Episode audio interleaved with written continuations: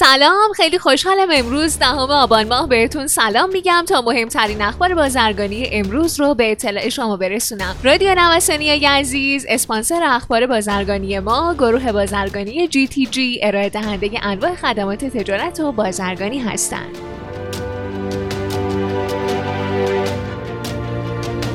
89 درصد صادرات ایران در سیطره 17 کشور. رئیس سازمان توسعه تجارت گفته ما در صادرات به بازارهای 15 کشور همسایه و دو کشور هندوچین متمرکز شدیم. چون این 17 کشور در شش ماهه نخست امسال 89 درصد از صادرات ما رو به خودشون اختصاص دادن که البته روند اولویت دهی به بازارهای کشورهای همسایه همچنان در برنامه های صادراتی ما خواهد بود.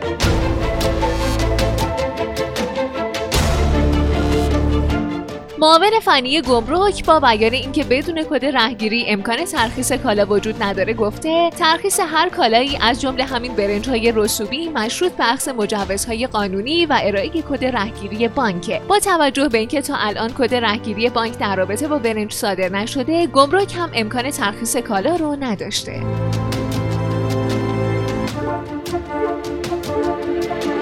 عراق واردات انار رو ممنوع کرد. به تازگی واردات انار به عراق ممنوع شده و این تصمیم هم با توجه به آغاز فصل برداشت این محصول در کشور عراق اتخاذ شده که بر این اساس واردات انار فعلا به عراق و اقلیم کردستان ممنوعه.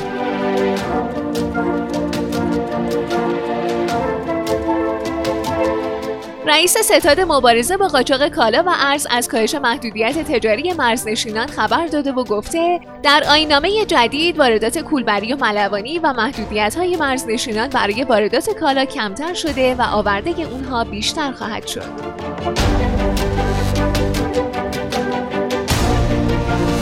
به گفته یک مقام مطلع در وزارت راه و شهرسازی ایران هفتمین تولید کننده و چهارمین صادر کننده غیر در دنیاست که می‌تونه علاوه بر تامین نیاز داخلی تا سه برابر ظرفیت داخل رو صادر کنه. همینطور اضافه کرده همکنون 6 میلیون تن غیر در کشور تولید میشه که می‌تونیم این میزان رو تا 9 میلیون تن هم افزایش بدیم و بر این اساس ظرفیت صادرات 4 میلیون تن غیر رو خواهیم داشت.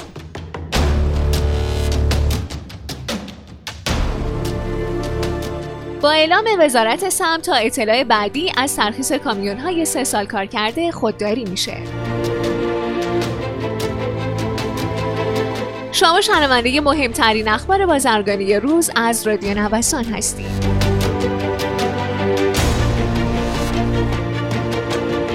رئیس اتاق بازرگانی بندر عباس با اشاره به تولید بیش از 200 هزار تن میگوی پرورشی در این استان گفته الان ظرفیت 50 هزار هکتار پرورش میگو در استان وجود داره و تا پایان امسال هم حدود 7 تا 8 هزار هکتار دیگه وارد چرخه تولید میشه.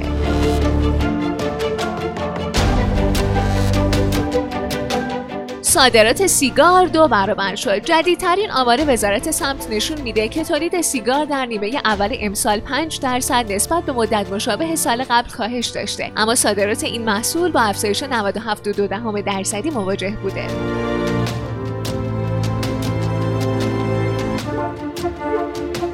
فروش پارچه 80 درصد کاهش یافت. بر اساس اعلام اتحادیه پارچه فروشان از ابتدای سال تا الان قیمت پارچه با 30 درصد افزایش مواجه شده. این در حالیه که 80 درصد فروش پارچه فروشان کاهش پیدا کرده.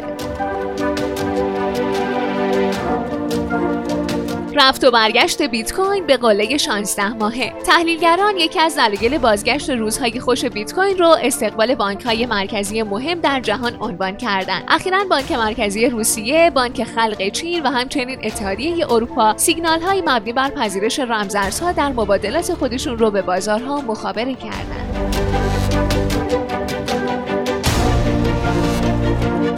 زنگ خطر سقوط لیر بیخ گوش ترکیه. ارزش هر دلار به نزدیکی 8.3 دهم لیر رسیده. ارزش پول ملی ترکیه از سال 2018 تا الان 50 درصد در برابر اسکناس آمریکایی تضعیف شده.